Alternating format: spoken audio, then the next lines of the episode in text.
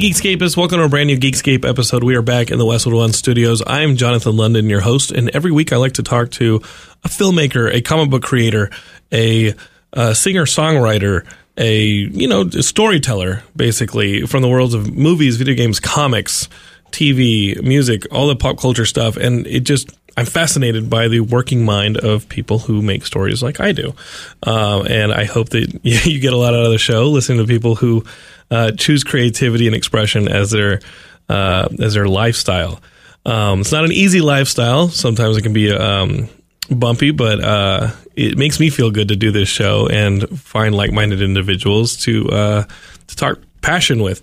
Um, today is no different. We've got Fritz Bohm. He's got a film out. Uh, it's out right now. It's in theaters and it's on V O D and digital H D. It's called Wildling. Um, I watched it over the weekend. It will appeal to, hmm, I don't want to just say horror fans because I, I found that there are some horror elements in the movie, but for the most part, there was some coming of age drama. There was some mystery. There was some supernatural stuff. And, um, And I, it was all around kind of a, a really cool movie. It's called Wildling, and it's got Liv Tyler in it, uh, Brad Dourif, who you guys would recognize maybe from Lord of the Rings, you big geeks, but some of you deeper geeks will know it's Chucky. and uh, and I really, really, really enjoyed it, and um, and I loved the craft of the movie. Uh, so we've got that going on. Real quick, I want to throw a big shout-out to my younger brother, Paul. Uh, it's his birthday today.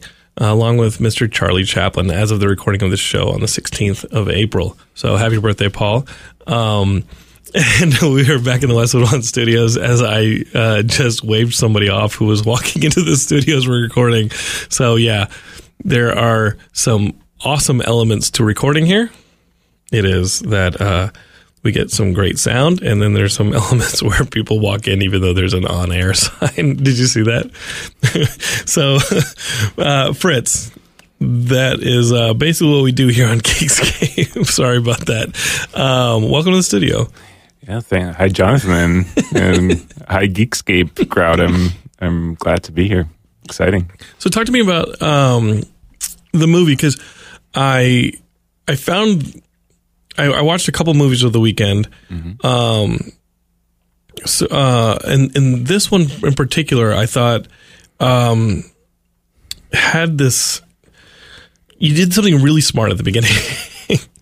and, uh, and, and I was talking to somebody over the weekend. I was on another pod, I was guesting on a podcast. I was talking about protecting the auteur theory and basically protecting the auteur, especially in, uh, the, the industry that we live in right now where everything's kind of going franchise and superheroes right. and, it's very, very hard to have an indie movie made.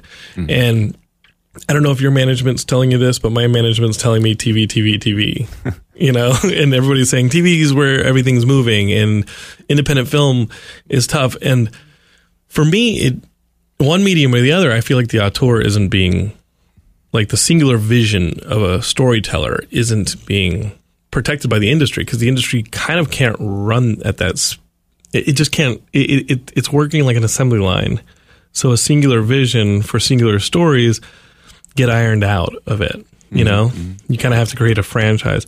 And at the beginning of this movie, yeah. in the opening beats, it's storytelling. Yeah, that's And I right. found that to be very cool that this movie starts with a quote-unquote father figure yeah. just telling a story to a little girl. Mm-hmm. And immediately you've laid the groundwork that we are going to be told a story for the next two hours. That's right. And you're going to take your time with it. Yeah. I mean, of course you're right. You know, indie films are hard to get made, but I feel I got really lucky because um, I had wonderful producers, a wonderful cast. And, um, you know, the movie for me is... rather than a horror film or a fantasy film, it's really a dark fairy tale, you know? So what you're talking about with the storytelling in the beginning, mm-hmm. um, it, it was by design that you get, that you start with a story within a story. And it was funny that Brad Dourif, who plays the character Daddy, actually improvised the opening line of the movie, which is, "Do you want to hear a story?" Oh, wow. And and that was um, basically uh, him on set with a child actress, Arlo Mertz, who is listening to his story. And um, the cameras were already rolling, but he was still trying to get this girl into the mood of, now you're going to hear a story. And so he just improvised, do you want to hear a story? Mm-hmm. And then later on in the editing room, I found that bit where he says that and thought, oh, that, that would be a cool opening line. Let's let's start the whole movie like that. It was it was awesome, and it set a stage for exactly what you just what you said, is that this is, yeah, very much more so a fairy tale than anything. And the story, uh, Geekscape, is, is uh, about a, a young girl who is kept by this father figure, this daddy figure, in a room based on this story that he tells her, that if she ever gets out of the room, a creature called the Wildling will come and eat her, as it has all of the other children. And um, as she starts to get older, clearly she, I mean, she starts to go into um, puberty, and with that comes the complications of, like, she isn't out, you know, her body's starting to go through changes, and he's trying to keep these changes from happening. And he, you know, and you realize that this is almost, this is very much a, an, like a captive situation, an abusive situation. He's very much keeping her captive, and ultimately, um, she is rescued from the situation. You've got Liv Tyler, who plays the, the local sheriff, and she takes the, the girl in, and the girl's body starts to catch up with her, and you start to realize that these changes that she's going through are much more than just puberty. Uh, she. That's right. The movie's called Wildling, and so um, you know you, de- you you don't have the Michael J. Fox um, Teen Wolf bathroom scene, but we definitely have the scene where she's going through some changes, and it's not as hilarious as in Teen Wolf. It's a bit horrific, but um, no offense to Teen Wolf. But uh, but yeah, I mean that, that's kind of the stage of this movie. She, it, it, it's she's a, she's got this. I don't want to call her a monster, but but she has this animal in her that has been kind of kept in in check by this individual. Yeah. Um, and then, you know, it, what I like about it is, um, and I, again, I was describing Spider-Man to somebody and how, what an awesome coming of age metaphor Spider-Man is, and how your body starts to change, and how everybody goes, everybody can relate to Spider-Man, because we all go through those changes. Mm-hmm. And with those changes in adulthood come this responsibility and this and that. And your character is going through a similar journey. Right. But with a different tone. Right. You know, yeah. um, where did the story come from? Because you co-wrote the film? Yeah. Um, I wrote it, you know, over several years, and I had two of my best friends, Florian Eder and David Palmer, um, help me with it. You know, like, we discussed all the ideas together that ended up being in the movie. And, you know, it's, um, the origins of it were really that from childhood on, I had a huge fascination with fairy tales, and I was always drawn to the creatures, the the dark creatures in these fairy tales, you know, like Rumpelstiltskin or the big bad wolf, or the strange creatures like the Little Mermaid uh, in the Hans Christian Andersen version. Because that's a tragedy. The yeah, Little Mermaid does not turn out so well. They're very tragic, and, you know, um, I somehow found always that the story of these creatures is much more interesting than, you know, the boring princess or prince um, yeah. that, that encounters them. So um, I guess the idea with Wildling was to create my own misunderstood creature and make sort of a creature feature as a fairy tale from the point of view of that being. You know, rather than having the creature come into the story and meet our hero, I wanted her to be the hero of the right. story. Because it's not a werewolf movie. it's not a werewolf yeah, it's not movie. a werewolf movie. You know, um, there is, uh, you know, we're basically talking about hairy women in this movie. Right. but um, yeah, we don't see the but, men. Um, but yeah. Um, so, so you know that that of course makes you compare it to werewolves, but. Uh, You know, at the bottom line, it's a story about growing up. Mm-hmm. And it's a story about a little girl who becomes a woman. And um, that, what is happening with her, puberty, adolescence, it's a biological process that happens to all of us, mm-hmm. you know, and I watched it very closely with my little sister when she went through that phase, which is probably the other big influence on you this know, film. How this film got. Um, you were horrified conceived. by your, your sister as well. I was horrified by my sister. No, but I was also fascinated by her and thought, um, you know, she was such a nature loving kid. And I always thought, you know, if she, when she matures and, what if she just runs into the woods and becomes an animal? Right, you know? Right. What if it's, yeah. I thought somehow there's a movie in there. So, uh, yeah, those were the main influences. What, um, I think that there's a level of like the, the Bigfoot mythology that, that is also, there were a couple movies that came to mind when I saw it. Um, mm-hmm. Obviously, you've got Ginger Snaps. Mm-hmm. Have you seen Ginger Snaps? It's, I've seen it a while I, ago. I, yeah. I saw the first Ginger Snaps. I, mm-hmm. I saw it at South by Southwest when it premiered. I mean, it must have been the, the mid to late nineties, and um, and I thought that was a really good teenage, you know, coming of age thing. Uh, you know, from right. a, from a female perspective. Um, the other one was like the hunt. You know, there are there in the, in the movie Geekscapists, and I don't want to spoil too much. There are as a group of hunters who have extinguished at the opening of the movie. There are no more wildlings. And if this girl is a, is a wildling, she is the last of them because the local hunters have uh, had all gotten together and it had extinguished the, the wildlings population in this in this area where the movie takes place. And um, and so there was a bit of like the Bigfoot hunter mm-hmm. idea too, mm-hmm. where where mm-hmm. you know you've got these guys who know the woods, yeah, and they don't respect the woods, yeah. But the one who respects the woods is the one who's the real hunter, you know, the one who respects the, the wildling or respects the Bigfoot. And there was some of that element to it as well. Mm-hmm. Um, some of that, I mean, I, I thought of that, that very famous Bigfoot image, mm-hmm. you know, later in the film. Um, and thought that the, the, in a, in a, it was kind of like a, that peaceful moment that you throw in the, it, towards the end of the movie. Mm-hmm. Um, and I thought about that. And I thought it was a, a beautiful little silent piece. Mm-hmm. You know, I mm-hmm. think I think that a lot of this movie uh, works on not just that, but you're throwing a lot of really solid imagery to it. Mm-hmm. Uh, I know you worked as a V F X uh, person, as a post supervisor, so there's a lot of just in in that stage of the process, you really have to focus on the images and make sure that they're conveying the story, and you want to get rid of everything else. Mm-hmm. And mm-hmm. so, as close to a silent movie as you can make. You're making it in, in. So, at what point was there a singular image that led that kind of worked as your guide in this movie? Does that make sense? That, that educated like your tone, or educated your pace, or educated. Yeah. Well, um, I guess you know, other than movies like Ginger Snaps or Teen Wolf, um, you know, as said, I wanted to make it a fairy tale. You know, right. like really. Um, uh, yeah. Uh, uh, fairy tale, fable type of tone.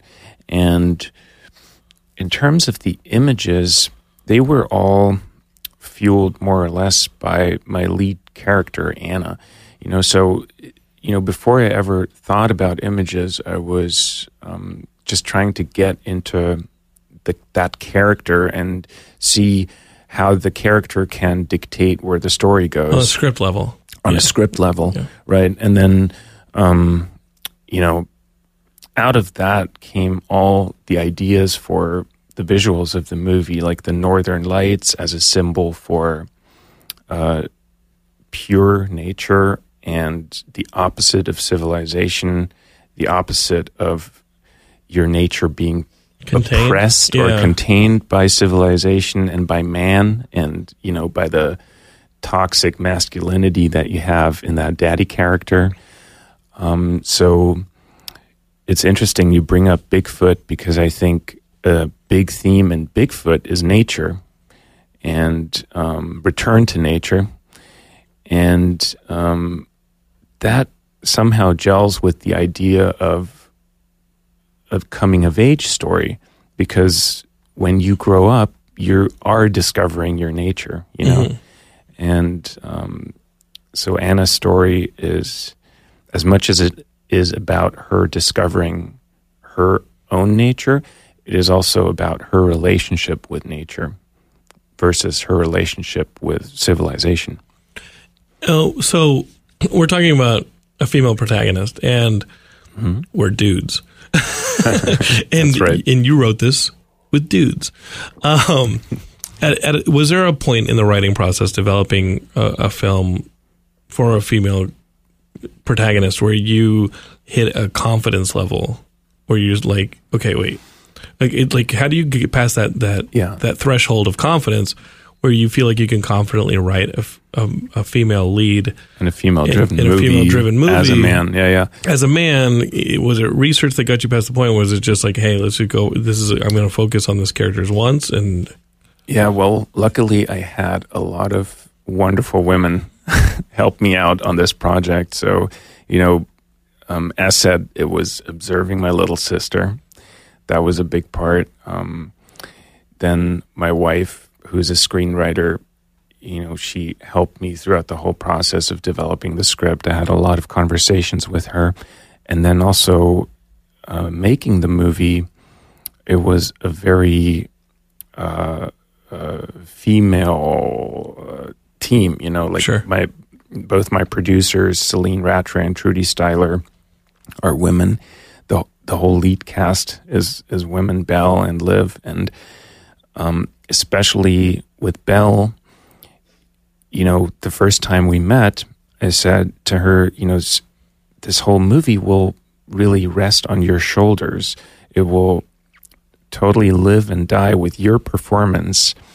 And I want you to bring in as much personal emotion and connect it to yourself as much as you can.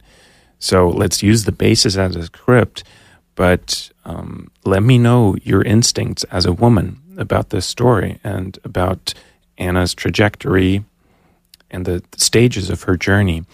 So, I, you know, that's what we did. And in the end, it's a... it's a team effort, you know. It's not me, one dude, making a movie about women. Yeah. It's really a, a whole crew. And, of course, um, uh, Bel Powley especially uh, was the driving force in making the character Anna come to life. And where where does this rest in the other ideas that you have bouncing around? You know what I mean? Because as a filmmaker, like uh, there's always those, it's almost like you're you're playing like a turtle race.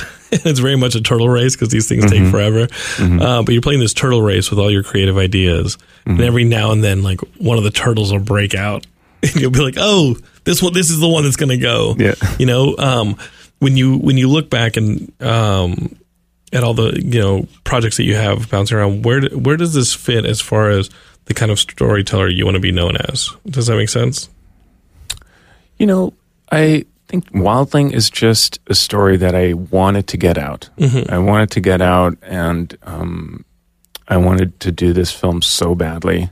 And I put an ex- incredible amount of work and sacrifice into making the film. You know, it took it took alone two years almost just to accomplish the post-production and the visual effects in it, simply because it was so done on such a minimal budget. In the last fifteen minutes, like um, you go big, and it, I kind of was like, "Whoa, okay, hey, he went. That's a big. That is a big shot, right?" You know. Yeah. Um, okay, so so so, yeah. so like when you look at like that kind of pie trifecta that you that every filmmaker has to deal with, it can be done easily, it can be done cheaply, or it can be done well, and you can pick two. Mm, um, correct. There's always the magic triangle. Yeah, yeah. You were like, okay, we have to make this cheaply and we have to do this well. Yeah. So this is going to take two years. Exactly. Yeah. And we had to really uh, economize during the principal photographer. We had twenty-three days to shoot mm. the movie. Um, but, you know, there were all those uh, time suckers, as they're commonly known as, right. in the schedule, like working with children, working with animals. You know, there's dogs, deer, mm-hmm. um, there's a hamster. There's a hamster. Then yes. um, there's uh, special effects makeup, you know, prosthetic makeup, which takes a huge amount of time out of your day.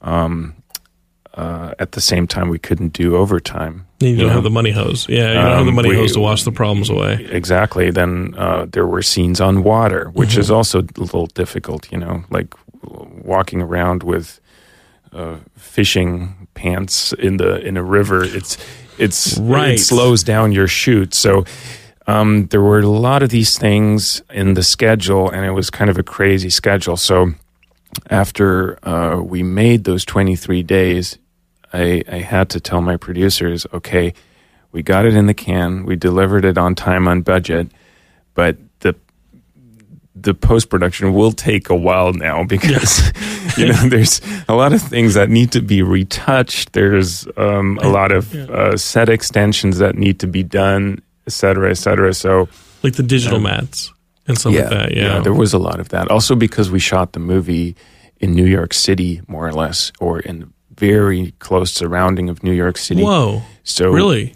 Yes, um, it was um, it, it it it was uh, part of the way the movie was financed that it had to be shot in New York City, and um, I mean, how close to New York City? Because a twenty-three mile radius. Because Geekscape, as we're talking about a film, when you watch it, I thought that this was like rural Maine or Oregon or parts of Washington. Like this looks like you're in the middle of nowhere.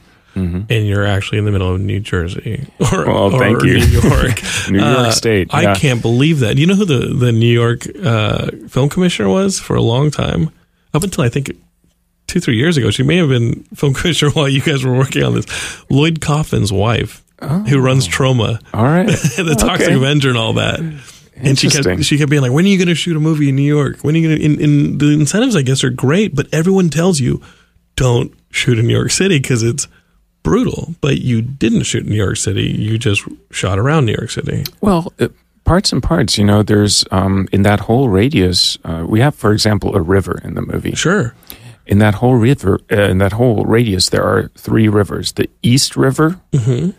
the Hudson, which are very big. Yeah, no, you, and you cannot you use that those, for the type of river we were and be in it. we were looking for. And then the third one is you want a dead body to float past from the mafia, right? And the third one is the Bronx River, um, which runs through Manhattan, but it's almost entirely concrete and with buildings to the side. And we wanted a natural river, so I just looked on Google Maps on the satellite.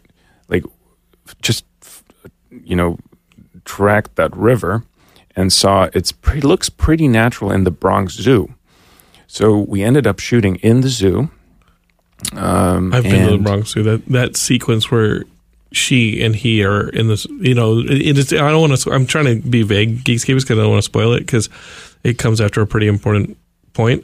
Um, wait, you shot that in the Bronx Zoo? Yeah, that was Bronx Zoo. And then and then there what? was and then there's uh, you know, caves. Like like if you see the movie, there's quite some like there's a, a lot of scenes that are in caves, and uh, there is no cave in that radius. So what we did is we went to a warehouse in Brooklyn and we just put dirt on the ground and made a little bit of a dirt rim. Kept it pretty dark. I remember, and, yeah. And, you know, the rest was all blue screen. So uh, the cave was entirely digital.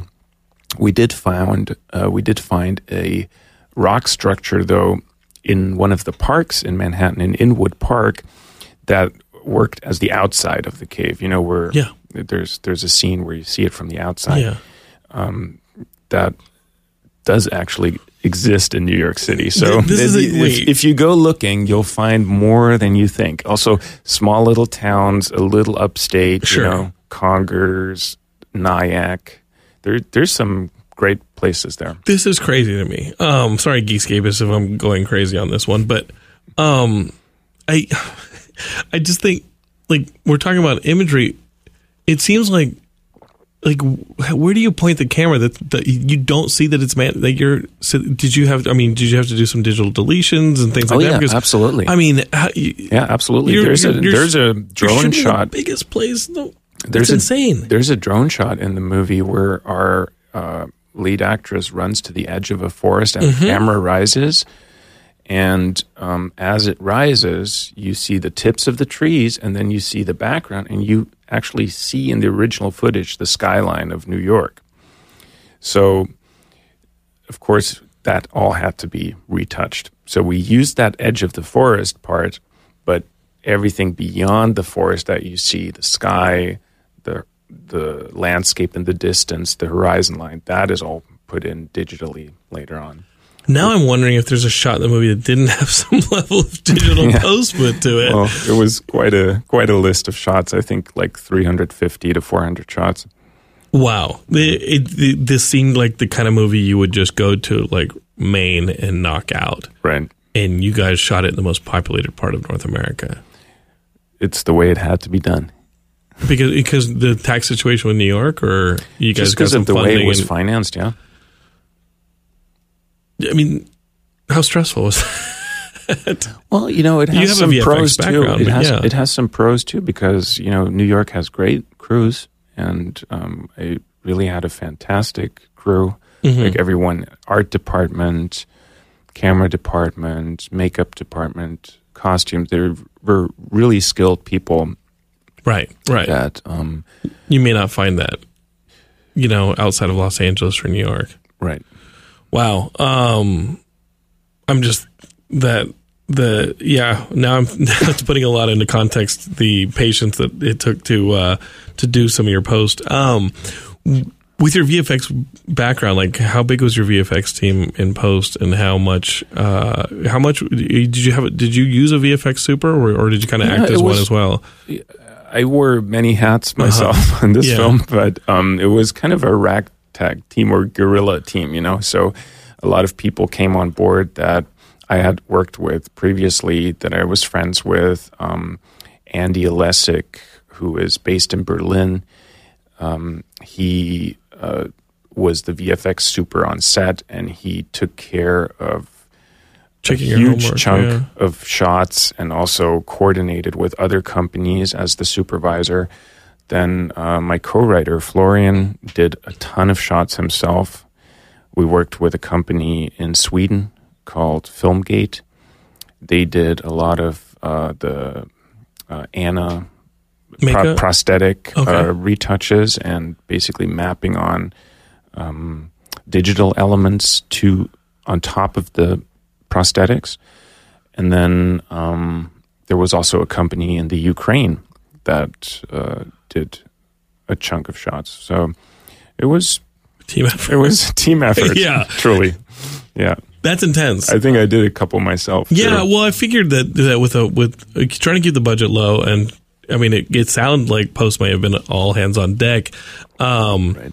how what's the percentage of shots that y- that you found on set? With that level of V F X, it seems like you really have to nail your shots and know what your shots are, so that you're not shooting stuff you're not going to have to, you know, you're going to be wasting money if you shoot stuff that you're not going to be digitally, that you're digitally augmenting for no reason just to get out of the movie. It doesn't seem like there's a lot of room for improvising. Mm. So how well, much I mean, were you finding you know, it, shots on the day, and how much were you just kind of preparation going in with was your, key. Yeah. Preparation was key. Like uh, Toby Oliver, the D P, and I, we really knew exactly what we needed to get every day. It was a very clear shot list, and most of it was storyboarded. And as said, you know, because of those twenty-three days and all those um, challenging factors like the makeup and the kids and the and the animals, et cetera, we um, had to we we did very few takes, you know. So um, I had to be sure that when I cast the movie, that I have actors who have the ability to instinctively tune into their characters, because I know I wouldn't be able to do like ten takes with, with someone or yeah, fifteen you're not going to find it there. And I did get really lucky there. I mean, thank God, because um, Belle was so great. She was so in her character. Uh, we started calling her One Take Powley because, you know, she came in, yeah. her first take already had so, so much to it and had such a power that, you know, maybe we did another one for safety, or maybe a third one with a variation, and then we moved on. So it was um, very few takes, kind of Clint Eastwood style, you know? Yeah. and and then um, just shoot, shoot, shoot, shoot, yeah. and get the day in the can. Wow. Um, you don't even have time to, to be like, did we... Did, wait, did we get that? Did we? You don't even have time to check. You just have to keep moving. Yeah, which, keep which, moving. Which kind of has to be the way, you know, after a while, I, th- I feel like that energy.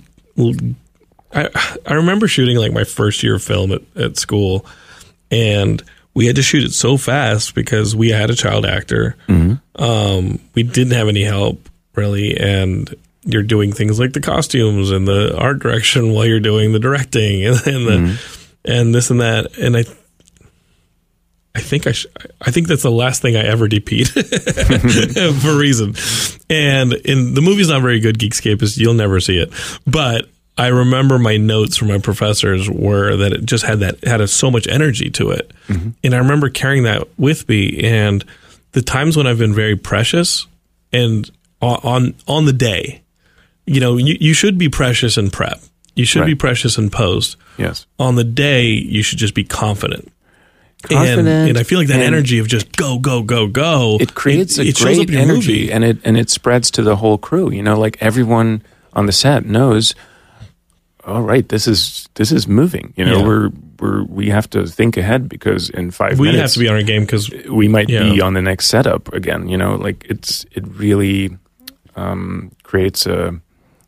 kind of a productive atmosphere on set, and sure you have to be confident, and then you also have to be open to, especially what the actors are doing. You know, I I feel like I, that was my main goal. I tried to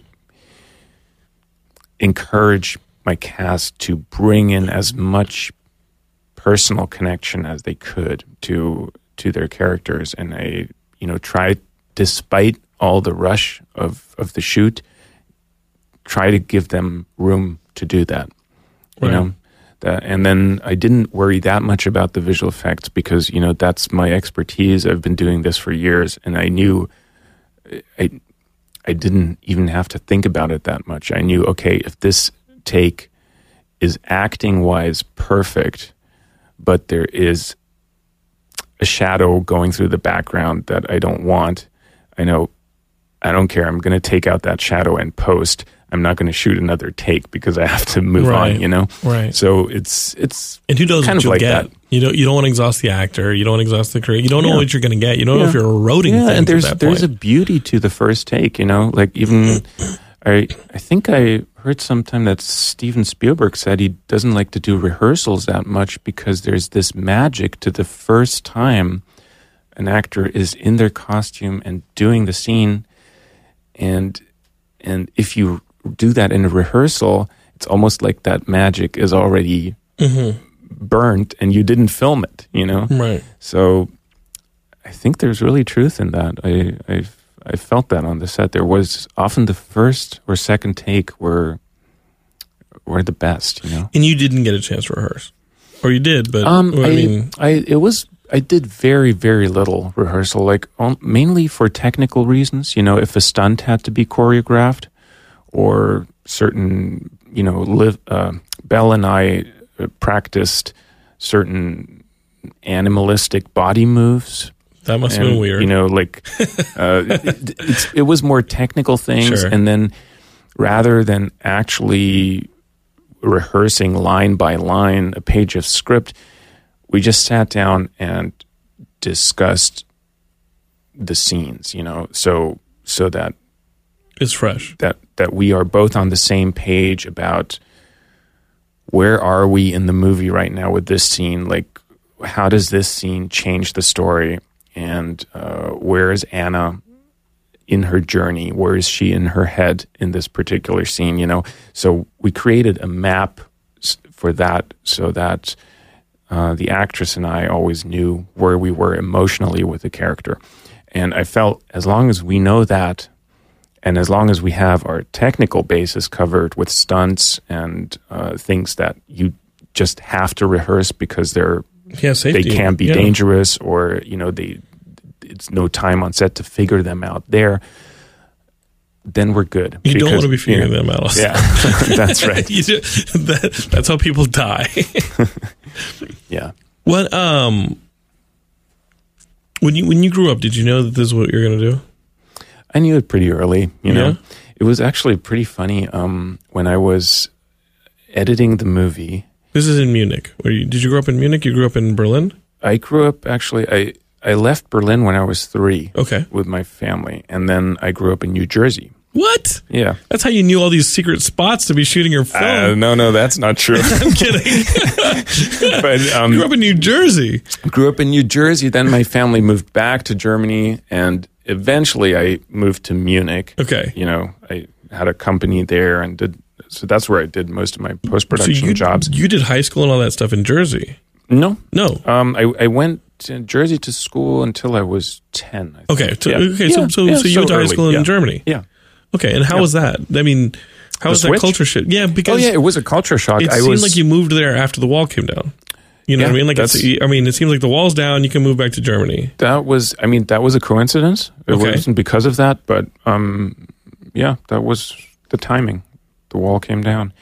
I mean, it was it was interesting because the next time I was in Berlin, it wasn't. I was born in West Berlin, which was kind of a small. small town actually okay you know? I mean small city, and then when I came back to Berlin when I was twelve or thirteen, I saw it like, holy so shit the, this the, is a huge city now. The wall partitioned and, off a small part of Berlin, and that was West Berlin. West Berlin was sizably was smaller enclave. Yeah, it was like oh it was like an enclave. Why yeah. have it at all? Just put all of Berlin. so so man I mean speaking as a Westerner, like what luck to have, to have actually be in West Berlin, mm. the small part of you know the the free. Can I say I don't know what I don't know what it is because um, we grew up at the same time, and I just remember like the video and that damn Scorpions song over and over again. You know, the winds oh, of change. Really? Winds remember of how much change. They kept playing yeah. Winds of Change. That's what I remember from the wall. That and my fourth grade teacher had a piece of it. Mm-hmm. Me too. And. That they kept playing that damn Scorpion song. Really? Uh, yeah. Over that, and over again. That song. Winds of Change. Political meaning there, yeah. And you came back and to Berlin, and now you got access to the whole city. Right. Uh, was I mean, was there an energy to it going into your middle school and high school years? Was there? Or yeah, was I didn't it, live there. I mean, yeah. I just, I just, uh, I never lived Visited there. in Berlin again. You know, mm-hmm. after the first three years. Um, but yeah, it was, it's, it was incredible how the city started growing. And how is Munich different? Munich is much uh, kind of uh, more quaint, I would say. Mm-hmm. You know, it's it's calmer, it's less wild, right? You know, it has a more moderate climate, and it's they're very different cities. And, and that's where you went to to school, and that's where you went yeah, to film I, school. I went to film school there, and um, I started out in the industry there. Yeah. And was there? I mean, how big was the industry that you could start your own company and start producing there's, television um, and things like that? Yeah, there there is a lot happening. You know, there's mm-hmm. um, there's the Bavaria Film Studios in south of Munich. There's Arri, a company that you know produces the cameras, yeah. but also does a lot of post production. There's uh, lots of production companies, feature and television. So Munich's like its own T V, Hollywood town. T V networks, yeah. Is that almost like the film center of Germany is Munich? Or it's because everybody, when you say, think of Germany, you think of Berlin, and we would, have a listener in say, Cologne who does yeah, a lot of Munich stuff. And Berlin are both film television centers. Okay. Cologne as well. You know, so other than in, in the U S, it's not all centered in one town. It's kind of more... Every Everybody's every larger it. town has a bit, you know? That's cool. Yeah. Because everybody thinks, like, yeah, I've got to go to L A or I've got to go to New York. You you were able to just kind of hang home. I guess if I had never left Austin, like pe- people ask if I ever thought to move back to Austin. And there were times that I've thought to move back to Austin because mm-hmm. it has turned into a film mm-hmm. town. But so much of this job, too, is chasing the money to make these movies. Right. You know, and I... And I guess we've opened it up. And I remember Kevin Smith always saying, like, like shoot your movie in your backyard, right? Which is make a movie in your backyard uh, because you'll make it about, you'll be familiar with it. You'll be familiar with the characters in it. You'll you'll tell a story that's personal. You know, you'll tell a story that uh, above anything is unique. That's what I wanted to say um, yeah. originally about when I was editing Wildling. I realized that I had actually made this film before in my backyard when I was twelve. Really?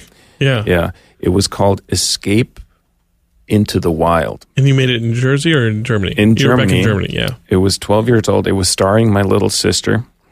I shot it with a video camera, and it it starts with her cutting her handcuffs, like her ties. Oh, you wow. know, it's very es- much like the movie. Escaping from a cabin attic-like space. It was a hut that we found in the forest behind my parents' house. How creepy is that? And um, she runs out, and then she shoots her tormentor, which is me. So I... You know, I acted in the movie myself, so I had to put the camera on the ground and just pl- press yeah. record and then fall run, into frame, fall into frame, right. you know, throw some tomato juice into sure. the lens. And then, um, yeah, you know, and then she, she gets shot too, and she runs through the forest. And it, it was um, basically a miniature version, you know, shot on crappy video eight videotape, high eight, yeah, or high eight videotape. You know, I kind of love I high. Even, I still have my high eight. You do? Well, because I yeah. love the. I kind of there's something nostalgic about it. Yeah, yeah. It's like, you know, super eight, high eight. You know, those those early formats. There, there's a magic to it. But anyway, I those are the totally two cameras forgot, I've kept. Yeah. I, I totally forgot that I had made this film when I was twelve, and and I found it again and thought, oh man, this. This story of the wildling.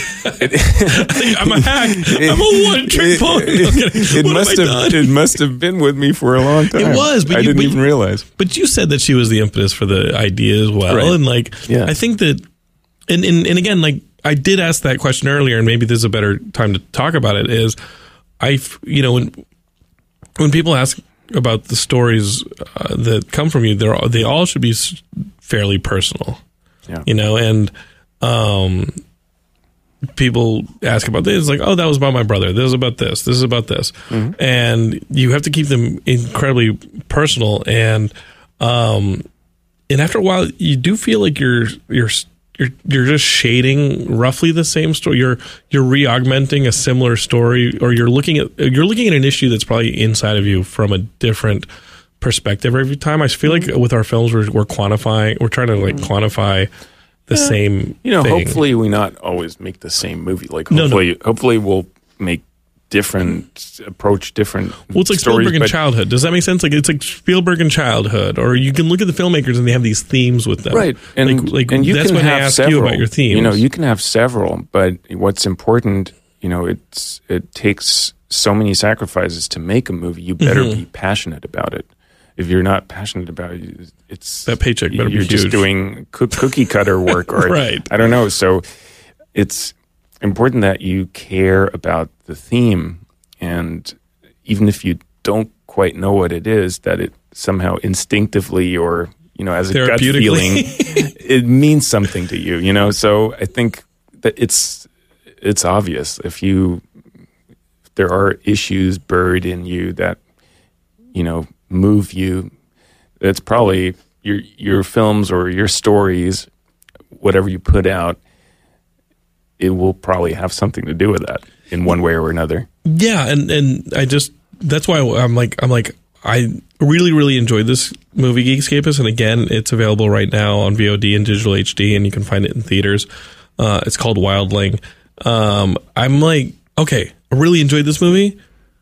I want to see Fritz's next movie and see how you do the, the pivot or the shift to like scratch the other itch. You know what I mean? Like, right. like what is the other itch? Because at the same time, it, with every project, we're we're scratching ourselves. Mm-hmm. Does that make sense? And mm-hmm. like, it, it still has to have that central place yeah. of yeah. identity in our, our, you know what I mean? Of, of scratching ourselves, and and that's that's what fascinates me is like. Like peeling that, and that's why I, I kind of really enjoy doing this show, Geekscape. It's surprise, and it's it's almost why we don't really do general generic reviews anymore, you know, because I feel like everybody does that, mm-hmm. and I'd prefer just talk to a filmmaker and see what gets them excited about making their movies. Because if you're not excited about making this movie, it's, it takes too damn long, you know. Uh, right. There are too many hurdles. Well, I, I'll promise to scratch that other itch, as you say. I will try that. Well, you do it. I mean, you're going to do it. Yeah. Right now, you're thinking about that next one that you've got. Of course, got, yeah. And you're like, oh, yeah, like, what's that about? And, like, let's keep pursuing that until it's, re- you know, going.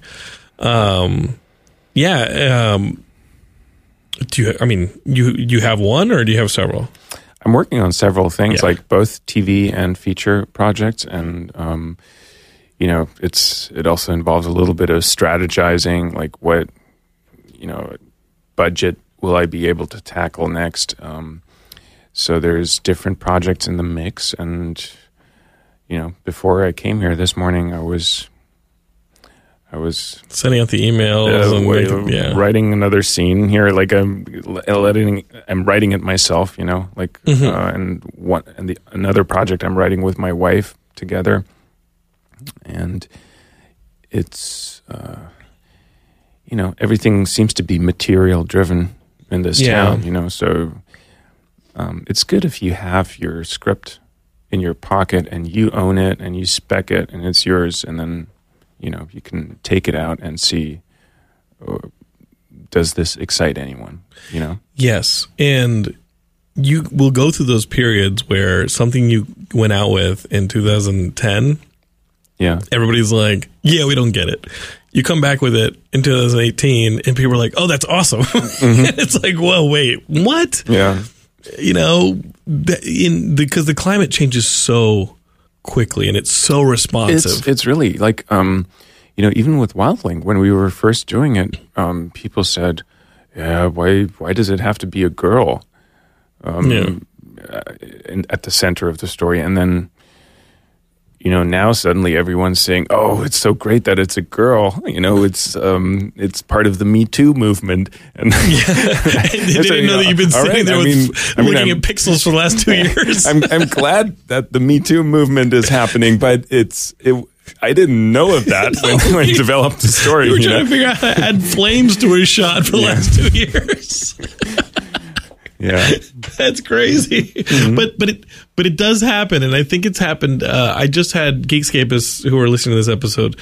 Uh, last episode was Jack Kenny, who was co-executive producer of the last season of Jessica Jones, and he talks about how the last season of Jessica Jones, which everybody is like, "Oh my God, it's about the Me Too movement," and he was like, "Yeah, that wasn't totally going on when we started this." Right, Bush. There's or, always a or, delay. Uh, um, Trump hadn't even been like elected yet when we started uh, season two's plotting, and it just so happened that a bunch of women were just going to be really pissed off, and we had the ultimate woman that was pissed off in Jessica Jones. That's so cool. It just, you know, sometimes you miss it, sometimes you nail it, and um, and I and, and it goes back to the power of specifics in the storytelling and telling a story that is specific to you and your experience, because if you just hang on to that as your guide, um, you'll develop an audience that re- that it resonates with. I, f- I read a quote. Um, it may have been C S. Lewis, and I and I kept it. It was it was sent to me on like some email that I was I don't know how I got subscribed to it, but it was like motivational quote for the day, and one landed in my inbox that I was like, oh, I'm gonna hang on to that one. I think it was C S. Lewis saying something along the lines along the lines of. Um, that friendship and that friendships are just uh, two people who have this shared experience who are like, oh yeah, I'm into that too. you mm-hmm, know, how mm-hmm. many times is it? Have you? Have you? I mean, that's every friendship you've had is someone who had some common experience, but it has to be fairly specific so that you feel like I'm going to join up with this person because it's me against mm-hmm. this entire world of doubt. Mm-hmm. and who knows and mm-hmm. rejection and you can't yeah. make your movie yet or we're not that into it yet. Yeah, you just don't yeah. listen to it. I mean, you, you get so many no's and, you know, they're just part of, you know, you know, getting to your yes. It's, mm-hmm. it's you get a lot of no's, of course, but you have to go to where you feel a spark of excitement, you know, like one of the first um, people who really believed in the Wildling project was my manager, Lee Stobie. You know, I know Lee. You know Lee? Yeah, I like Lee. Yeah, Lee is he hangs out with Kaylee Marsh like yes, all the time. Yes, I go correct. to I go to I was just thinking about Kaylee this morning.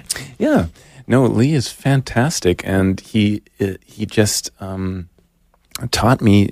He said, Fritz, you know, there's going to be people who say we're not interesting. This is bullshit. They're all stupid. We're just going to go to the people who react to it and who see something in there and, right. and where we feel a spark.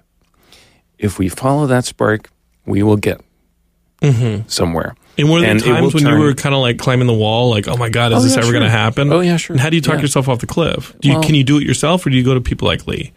It was a combination, obviously, but... It's a combination, yeah. I mean, you certainly, you know, you, you often reach points where you think, oh, this is never going to happen or something like that. But I think um, I, I tried just to stick with it, you know?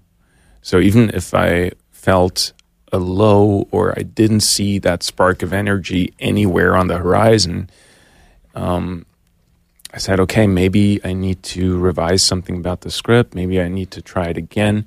So I went back, trashed everything, and with Florian together, rewrote the script mm-hmm. yet again. You know, like, but we just believed in it so strongly that we said, we we just don't want to give up. Yeah, we know there's something you know? in the acorn. We have to grow it back up.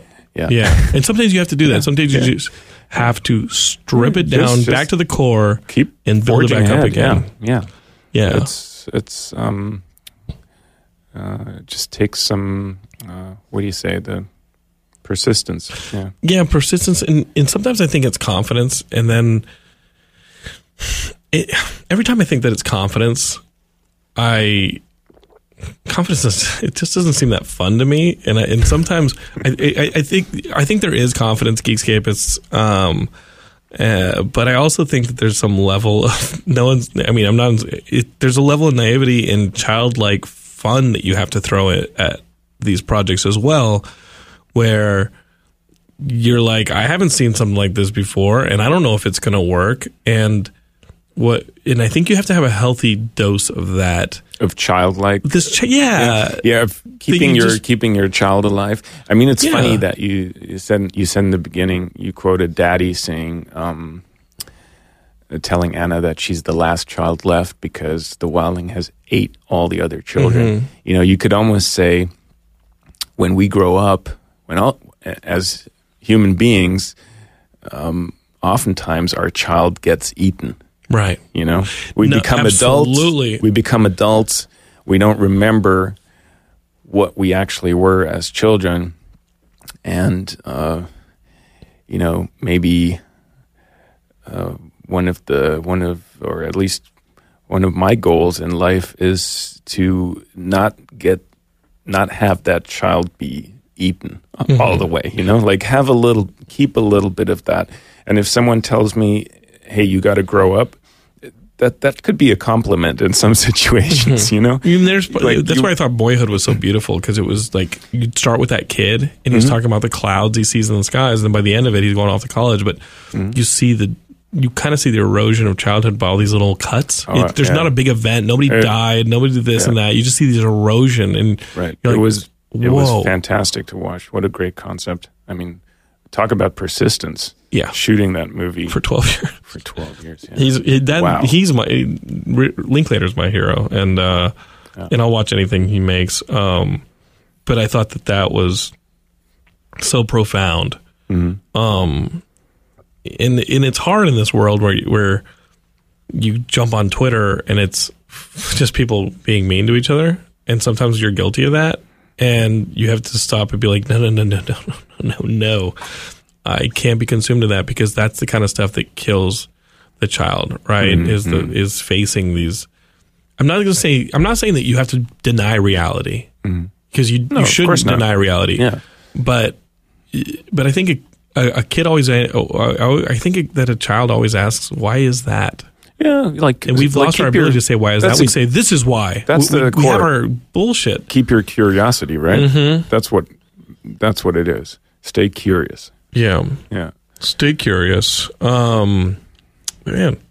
We've we've done some pretty good. Uh, we've done some, some pretty good therapy this morning.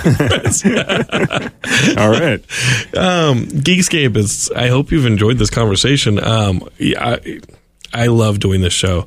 Um, I've done this for twelve years, talking about stories, and I. Totally will do it for another twelve at least. Um, I'll stay healthy. You guys know I like to do my running and I don't eat that healthy. I think I've got to start figuring that one out. um, but I um, I do love talking to to filmmakers um, and storytellers and comic book people and video game people and musicians.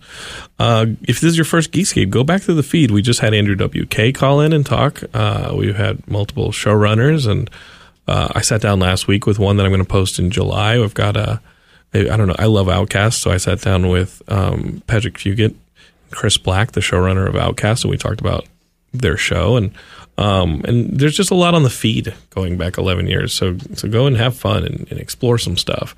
Um, first and foremost, though, you guys should go to the theater and uh, and go see Wildling or check it out on V O D and digital H D. I knew in the opening moments of this movie that I was in for something really, really cool because it started with storytelling, and I knew that uh, Fritz was going to take me on a bit of a journey. Uh, we've had a lot of um, a, a lot of really cool independent filmmakers in the in the uh, studio the last couple months, and I'm super thankful for that because I love engaging with them.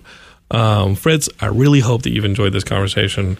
I did very much. It was really a pleasure to be here. You were like, and "Where's this going? This nerd." Oh, hey, hey. Uh, What's this Geekscape thing? Mon- Monday morning therapy session. That's that's a good thing. This kid just going to talk about Spider-Man and Captain America the whole hey, time. Who knows? I might be sitting here every week now. Hey, come on in. Well, you're in the Valley. I'm yes. often in the Valley. Yeah. So I think that would be much easier. All right. To yeah. Yeah. meet up there uh, than having to come to Culver City. But I do want to thank Westwood One uh, for the studio space. Um, and for helping to put Geekscape together every week. Uh, Geekscape is, we got a lot of cool stuff coming up. Um, but first and foremost, again, go check out this movie. Uh, Fritz, are you on social media that we can follow? I don't have a Twitter or an Instagram, but I do have a Facebook. Cool. So just hit me up there. It's Fritz Bohm. And I think the Bohm is spelled B O E H M. Okay, cool. Uh, and Geekscape is, you can find us on Twitter, Instagram, Facebook. Search for Geekscape. If you want to be part of the conversation, we have a Geekscape page where we post all these podcasts, and we have a Facebook group called Geekscape Forever where we kind of talk amongst ourselves. It's kind of taken over for our forums. If you're a longtime Geekscapist, you remember how active our forums used to be. We've moved them basically to a Facebook group called Geekscape Forever. Um, and we're here every week, sometimes multiple times a week, talking to filmmakers and storytellers and all these people who, uh, I don't know, they get me excited to talk story. Uh, I hope you join us for the next one. Okay. Geekscape Forever. Peace.